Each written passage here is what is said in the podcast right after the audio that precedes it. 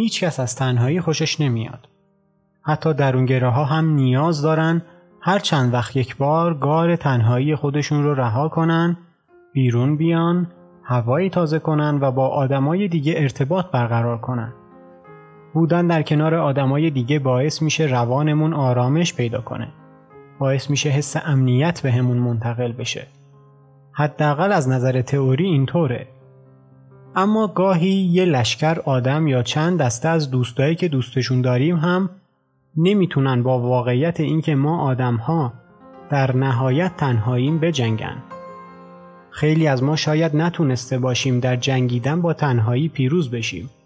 اما تو فرار کردن از تنهایی ماهر شدیم. وقتی که تاریکی سعی داشت ما انسانها رو با موجودات دیگه هم ردیف قرار بده ما آتیش رو برای روشنایی کشف کردیم. بعد هم برق رو اختراع کردیم. الان ما برای ارتباط با دوستان و اقواممون که شاید هزاران کیلومتر از ما دورن از تکنولوژی کمک می‌گیریم.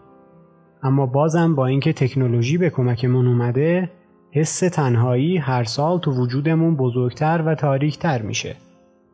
با این حال دستمون جلوی تنهایی خیلی هم خالی نیست. ما هم ابزارهایی کشف یا اختراع کردیم. در سالهای خیلی دور که هنوز اینترنت و فیسبوک وجود نداشتن مردم روش های دیگه ای رو برای پر کردن تنهایی پیدا کرده بودن. هر فرهنگی داستانها، افسانه ها و باورهای خودش رو خلق کرد. این داستانها شبهای تاریک رو پر می‌کردن از اشخاص و اشکال. هدف بعضی از داستانها آموزش بود. بعضیا برای آموختن یه درس اخلاقی و بعضی دیگه برای هشدار دادن به کودکان در دنیایی پر از گرگ. داستانها تونستن کاری بکنن که ما به تنهایی نمی‌تونستیم انجامشون بدیم. داستانها باورهای فعلی ما رو تعریف کردند. به ما نگرش دادن. به نظر می‌رسه ما انسانها در بالاترین ردیف زنجیره غذایی قرار داریم. از تپه های باستانی در ایسلند و برزیل گرفته تا خیابانهای تاریک بالا شهر در آمریکا علاقه ما به دیگران یه علاقه دائمی بوده. درسته که بعضی از داستانها به خاطر فانتزی یا تخیل بالایی که دارن باعث میشن بهشون بخندیم اما بعضی از داستانها هم هستن که به معنی واقعی کلمه تاریکی رو برامون روایت می‌کنن. این دسته از داستانها بیشتر از اینکه برامون پاسخ فراهم کنن سوالهای جدیدی برامون طرح می‌کنن. مجبورمون می‌کنن با ترسهای جدید روبرو بشیم. ترس اینکه اگه ما تو این دنیا تنها نیستیم پس امنیت هم نداریم. من وحید حسنی هستم. شما به واهمه گوش می‌کنید.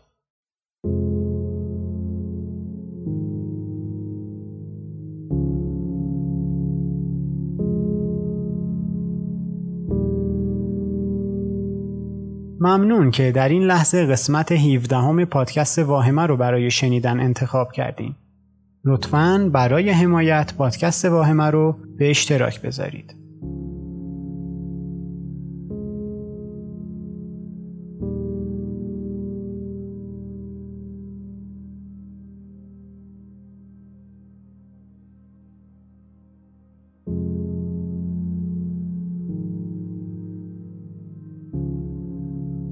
در افسانه های یونانی داستانهایی از موجوداتی به نام پیجمی تعریف شده. پیجمی ها یه قبیله از آدمهایی با جسه کوچیک بودند. مشخصاً کوچیکتر از یونانی های اون زمان. پیجمی های یونانی و یونانی های معمولی چندین بار با هم درگیر جنگ شدن. افسانه پیجمی ها هزاران ساله که داره روایت میشه. تصاویری از نبرد پیجمی ها روی دیوار گارها و معابد دیده شده تصاویری که قدمتشون به یک قرن قبل از میلاد مسیح و قرن پنجم میلادی برمیگرده. محقق رومی آقای گایوس پلینیوس سکوندوس ملقب به پلینی ریش سفید ادعا کرده که پیجمی ها هر ساله برای ماجراجویی محل زندگی خودشون رو به مقصد کوهستان ها ترک می‌کردن.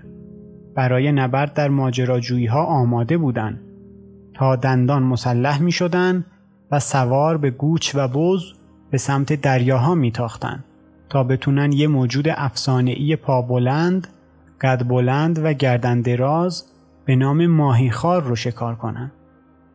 در آمریکای جنوبی داستانهایی از موجودی به نام آلوکس روایت شدن.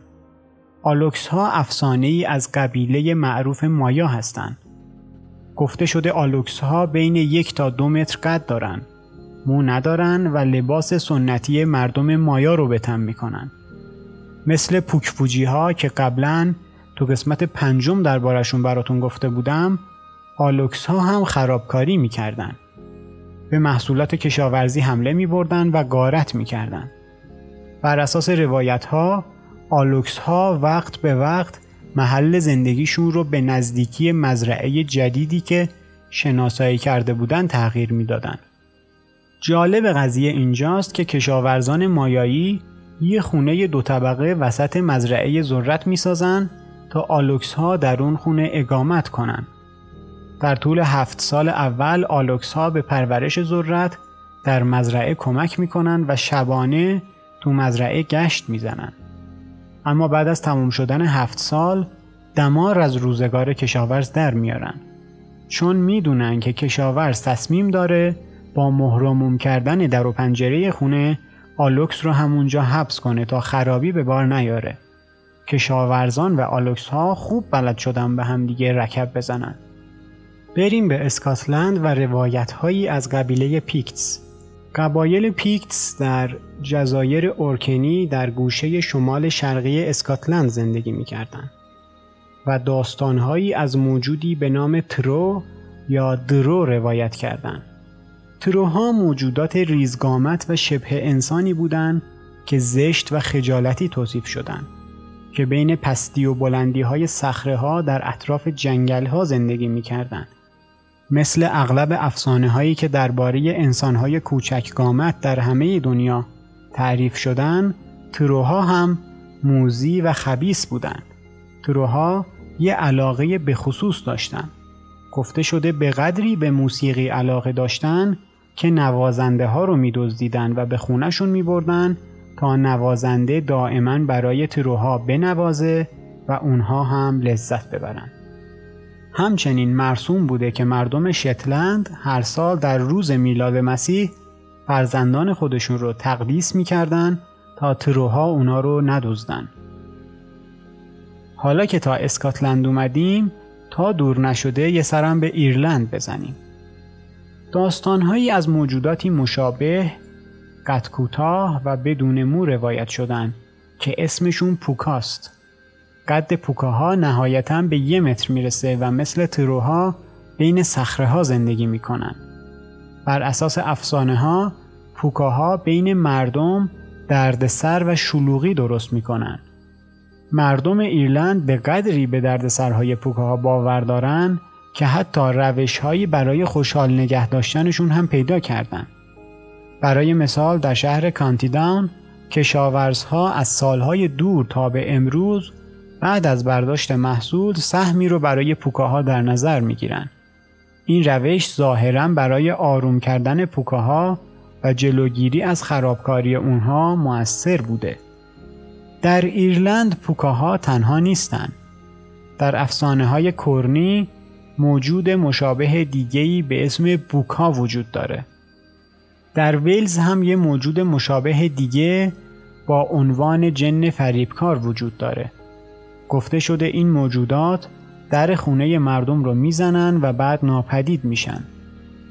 اگر هم از طرفداران آثار شکسپیر باشین شاید شخصیت کتوله، شرور و باهوش پوک در نمایشنامه رویای شب نیمه تابستان رو به خاطر داشته باشین.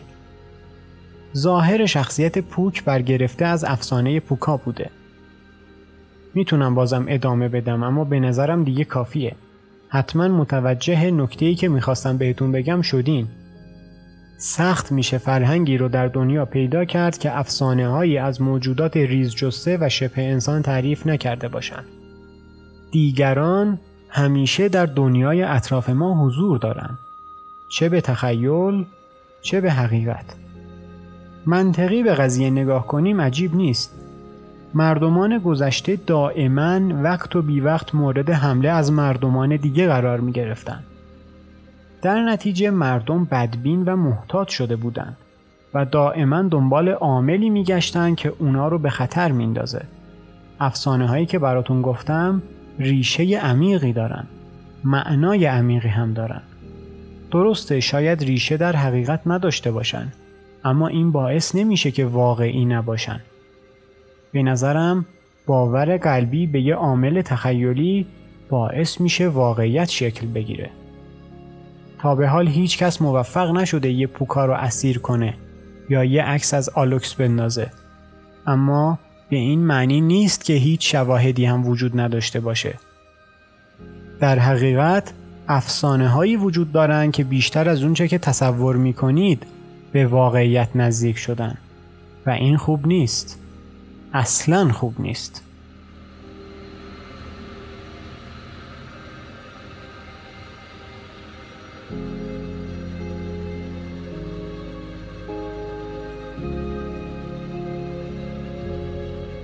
قبیله سرخپوستی ششون هزاران ساله که در دامنه های کوهستان راکی زندگی می کنن. مردم قبایل ششون اغلب در اطراف کوهستان راکی زندگی می کردن اما خونه فصلی در ارتفاعات بالا هم ساخته بودند. بعضی از خونه ها سه هزار متر بالاتر از سطح دریا ساخته شده بودند. یکی از افسانه های ششونی درباره قبیله از آدم های کوچیک که با اسم نیمریگار شناخته میشن. یکی از داستانها درباره چوپانیه که داشته همراه با گله گاو و گوسفندش از یه مسیر باریک در کوههای ویند ریور عبور می‌کرده. تو همین مسیر باریک یه موجود شبه انسان جلوی راه چوپان سبز میشه تا متوقفش کنه. موجود شبه انسان به چوپان میگه که این مسیر متعلق به منه. اما چوپان توجهی نمی‌کنه و به راهش ادامه میده. در نتیجه موجود نیمریگاری با کمان خودش یه تیر سمی به سمت بازوی چوپان پرتاب می‌کنه. داستان اینطور به پایان می‌رسه که چوپان دیگه هیچ وقت نتونست از بازوی خودش استفاده کنه. نیمریگار یه افسانه است. حداقل بیشتر مردم فکر می‌کنن که یه افسانه است. اما در سال 1932 وقتی سسیل مین و فرانک کار یه مومیایی توی غار در کوهستان پدروی ایالت وایومینگ پیدا کردن تصور مردم از افسانه نیمریگار تغییر کرد. سسیل و فرانک ادعا کردند که وقتی وارد غار شدن یه مومیایی دیدن که روی یه لبه به سمت ورودی نشسته بوده. انگار که منتظر ورود سسیل و فرانک بوده. مومیایی جثه کوچیکی داشته. راستش رو بخواین نهایتا قدش به 15 16 سانتی متر می رسیده. اما ظاهر یه مرد بالغ رو داشته. وقتی اسم مومیایی میاد ما ناخودآگاه یاد یه آدم باند پیچی شده میافتیم. اما این مومیایی با روش به خصوصی که مختص ایالت وایومینگ بوده مومیایی شده بود. بعد از کشف مومیایی توسط سسیل و فرانک مومیایی چند باری دست آدمهای مختلف میافته. بارها ازش عکس می‌گیرن و با اشعه ایکس اسکنش می‌کنن. اما سال 1950 مومیایی غیبش می‌زنه. دیگه هیچ وقت دیده نمیشه. تا اینکه سال 1994 مستند آمریکایی اسرار حل نشده از مخاطبان خودش می‌خواد تا کمک کنن مومیایی داستان ما دوباره پیدا بشه. اما یه مومیایی دیگه پیدا شد. مومیایی دوم معنس بود و موهای بلوند داشت. اما در قد و اندازه مثل مومیایی قبلی بود. مومیایی دوم هم توی گار کوهستانی کشف شد. این دفعه متخصصان پزشکی مومیایی رو مورد مطالعه قرار دادن. نتیجه که از مطالعات به دست آوردن شکه کننده بود. این مومیایی بالغ نبود بلکه یه نوزاد بود که به اختلال آنانسوفالی دچار شده بود. مثل مومیایی اول مومیایی دوم مدت کوتاهی بعد از پایان آزمایشات ناپدید شد. حتی خانواده‌ای که مالک این مومیایی شده بودن هم ناپدید شدن. به نظرم باید الان یه توضیح مختصر از اختلال آنانسفالی بهتون بگم. آنانسفالی یا بیمخصایی اختلال مغزی ناشی از نقص در کانال عصبی بوده و به دلیل عدم بسته شدن انتهای کانال عصبی پدید میاد. این اختلال در سن بارداری 23 و 26 روز ایجاد میشه و معمولا باعث عدم تشکیل قسمت اعظم مغز، جمجمه و پوست سر در این نوزادان میشه. کودکان با این اختلال فاقد بخش جلویی مغز و نیمکره های مغزی بوده و دچار سطح بالای اختلال شناختی و درکی میشن. و اون مقدار بافت مغز که باقی مونده و نمایانه با استخوان جمجمه پوشیده نشده. واژه آنانسفالی از کلمه یونانی به معنای بیسری گرفته شده. هرچند که کودکانی که دچار این اختلال هستند تنها فاقد بخش گدامی مغز هستند اما این قسمت بزرگترین بخش مغزه که عمدتا حاوی نیمکره های مغزی و نئوکورتکسه و مسئول گوای شناختی عالی یعنی تفکر شناخته میشه. بیشتر نوزادانی که با این اختلال زاده میشن مرده به دنیا میان گرچه استثنا هم وجود داره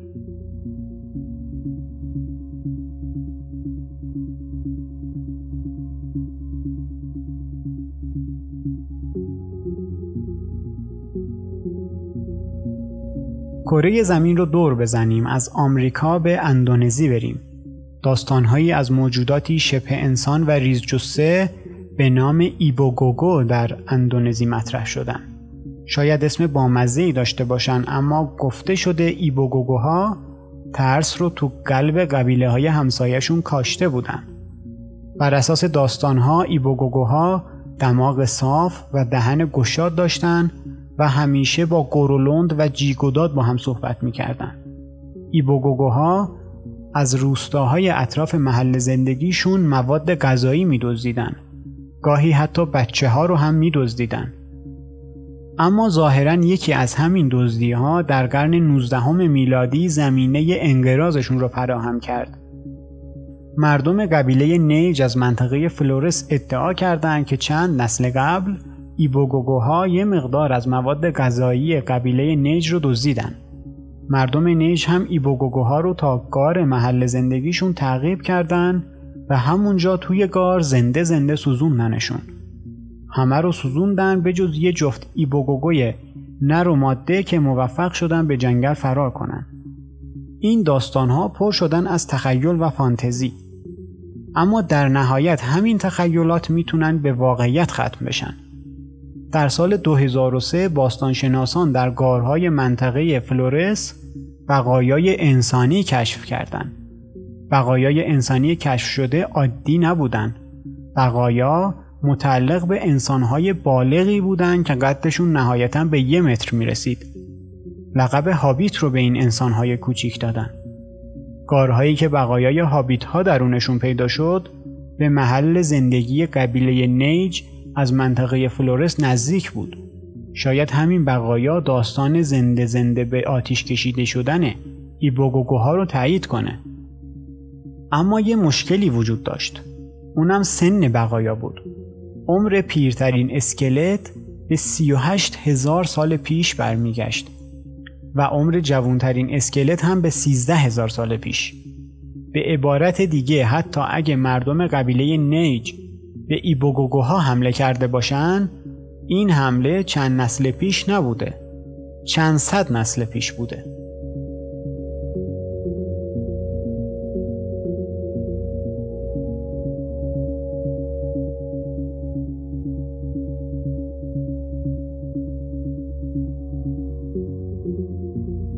شب 21 آوریل 1977 مردی به اسم بیلی بارتلت به همراه دو نفر از دوستانش در حال رانندگی تو شهر داور ایالت ماساچوست بودن. تو خیابون فارم در حال عبور از کنار یه دیوار کوتاه سنگی بودن که بیلی احساس کرد روی دیوار یه چیزی حرکت کرد. برگشت که ببینه آیا درست دیده یا نه. وقتی برگشت موجودی رو روی دیوار دید که مثلش رو تو عمرش ندیده بود. یه موجود شبه انسان هم اندازه یه بچه با دست و پاهای بلند اما باریک این موجود انگشتای کشیده و سر خربزه‌ای شکل داشت بیلی همچنین ادعا کرده که موجود روی دیوار موی روی سرش نداشته و چشماش درشت و نارنجی رنگ بودن. پوستش هم بافت ظاهری به خصوصی داشته. بیلی مدتی بعد یه تصویر از موجود کشید و زیر تصویر هم نوشت من بیلی بارتلت به انجیل قسم می‌خورم که این موجود رو دیدم. این اتفاق شاید از نظر خیلی عجیب نباشه تو هر زمانی مردم هر جای دنیا ممکنه یه چیز عجیب غریب ببینن که نظیرش رو تو عمرشون ندیدن و نخواهند دید. اما داستانی که بیلی تعریف کرده اعتبار بیشتری پیدا می‌کنه. تقریبا دو ساعت بعد از اینکه بیلی موجود رو می‌بینه یه پسر 15 ساله به اسم جان بکستر وقتی داشته از خونه دوست دخترش برمیگشته هم موجودی با ویژگی های ظاهری مشابه رو می‌بینه. جان بکستر نوجوون ادعا کرده که یه موجود عجیب تو خیابون داشته به سمتش می‌رفته. بر اساس ادعای جان موجود همقد و اندازه بچه بوده. موجود بعد از اینکه متوجه جان تو خیابون میشه به سرعت به سمت درختایی که همون نزدیک بودن فرار می‌کنه. جان با هوش فراوان خودش و قدرت تصمیم گیری بالایی که داشته تصمیم می‌گیره مثل فیلمای ترسناک نزدیکای نیمه شب موجود رو تعقیب کنه. اونطور که جان تعریف کرده مدتی توی جنگل دنبال موجود میره. بعد وای میسته تا یه نفسی تازه کنه. بعد سرش رو بالا می‌گیره تا ببینه موجود از کدوم طرف داره میره. اما موجود چند متر جلوتر کنار یه درخت وایساده بوده و داشته جان رو نگاه می‌کرده. در همین لحظه عقل سلیم بالاخره به جان فرمان میده تا برای نجات جونش فرار کنه. همون شب جان یه تصویر از موجودی که دیده بود کشید. جان همچنین در گزارشی که به پلیس داد موجود رو همقد و اندازه بچه با بازوهای لاغر و دراز سر بیزی شکل و انگشتهای کشیده توصیف کرده. با اینکه بیلی و جان به دیدن موجود عجیب با خصوصیات ظاهری مشابه شهادت داده بودند اما بازم برای مقامات پرونده جدی به حساب نمی اومد. اما تقریبا 24 ساعت بعد ابی برابهام 15 ساله و ویل تینتر 18 ساله کنار خیابان اسپرینگ دیل تو همون شهر داور یه موجود عجیب رو نزدیک پل دیدن. خصوصیاتی که ابی و ویل توصیفشون کردن با نشانه های ظاهری قبلی مطابقت داشت.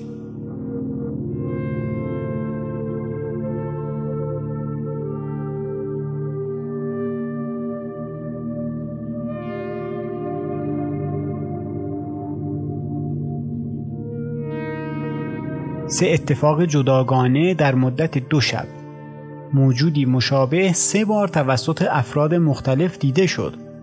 تصاویری که از موجود کشیده شده بودند شباهت‌های زیادی به هم داشتند.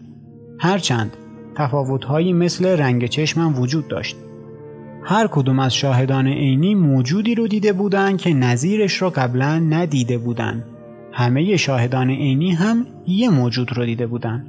تقریبا سی سال بعد از اتفاقات سال 1977 در سال 2006 روزنامه بوستون گلاب یه مصاحبه با بیلی بارتلت ترتیب داد.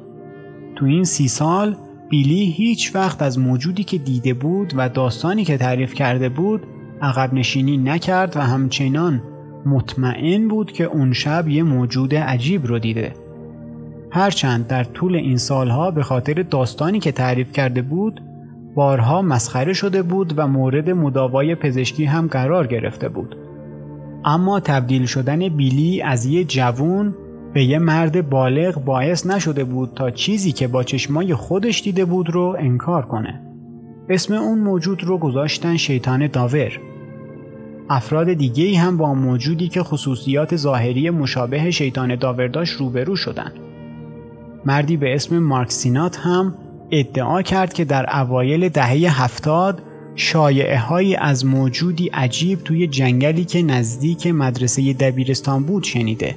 حتی ادعا کرد که همراه با دوستانش این موجود رو کنار دریاچه چنینگ پاند دیدن. این دریاچه کنار خیابون اسپرینگ دیل قرار داره همون خیابونی که ابی و ویل شیطان داور رو دیدن مشخصه که یه موجودی تو جنگل های اون منطقه حضور داشته مثل بیشتر افسانه ها شیطان داور هم مردم رو به خودش مشغول کرد از سال 1977 به بعد شیطان داور دیگه دیده نشد اما تونسته بود یه نشانه هایی در شهر داور و مناطق اطراف از خودش به جا بذاره.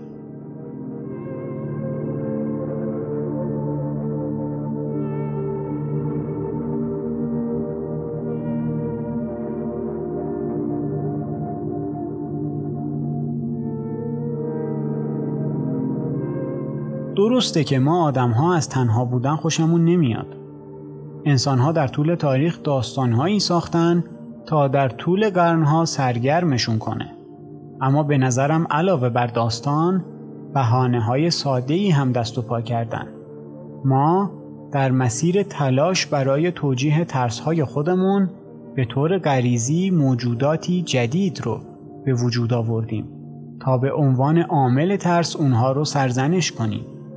اما اگه دیگران واقعا وجود داشته باشن چی؟ اگه عمرشون روی کره زمین به خیلی قبلتر از اینکه وارد داستانهای ما بشن چی؟ تصور کنین موجودات شبه انسانی که در طول این قسمت دربارشون براتون گفتم واقعی هستن و برای رسیدن به هدفی مشترک دارن با همدیگه همکاری می‌کنن. هدفی که هنوز ازش بیخبریم. شاید به خاطر اینکه بتونیم عواملی برای سرزنش پیدا کنیم اینقدر زیاده روی کردیم که حقایق رو زیر یه خروار افسانه دفن کردیم. فرضیه های زیادی در رابطه با مشاهده شیطان داور در سال 1977 مطرح شده. بعضیا فکر می‌کنن که شیطان داور یه موجود فرازمینی به اسم گری به معنی خاکستری بوده. یه عده دیگه گفتن که موجود شبه انسانی در کار نبوده و اون موجود فقط یه گوزن شمالی بوده. می‌دونم گوزن شمالی به نظر بی رفت میاد. در سال 1977 فقط دو بار گوزن شمالی در ایالت ماساچوست دیده شده که اون منطقه هم از شهر داور فاصله زیادی داره. در حقیقت وزن یک گوزن شمالی یک ساله به بیشتر از 270 کیلوگرم می‌رسه که فرضیه گوزن بودن شیطان داور رو رد می‌کنه. اما فرضیه های محتملتری هم برای در نظر گرفتن وجود داره. اگه یادتون باشه گفتم که بیل بارتلت شیطان داور رو روی دیوار سنگی کوتاه کنار خیابان فارم دیده بود. پشت اون دیوار یه صخره سنگی بزرگ وجود داره که بهش صخره پولکا میگن. بعضیا معتقدن که لقب اون سنگ در حقیقت پوکاست و داره اشتباه پولکا تلفظ میشه. شاید این تصور به یه افسانه اشاره داره که مردمان ایرلند برای بچه ها تعریف می‌کردن. متاسفانه هیچ وقت از این موضوع مطمئن نخواهیم شد. اما اگه همچنان علاقمند به کشف ماجرا هستید می‌تونید به شهر داور و خیابان فارم برید. اون دیوار کوتاه و جنگل همچنان سر جاشون هستن. همچنان تاریک و مرموز. فقط مراقب باشید که اگه شب راهتون به اونورا افتاد شاید در انتهای نور چراغتون یه موجود بهتون خیره شده باشه.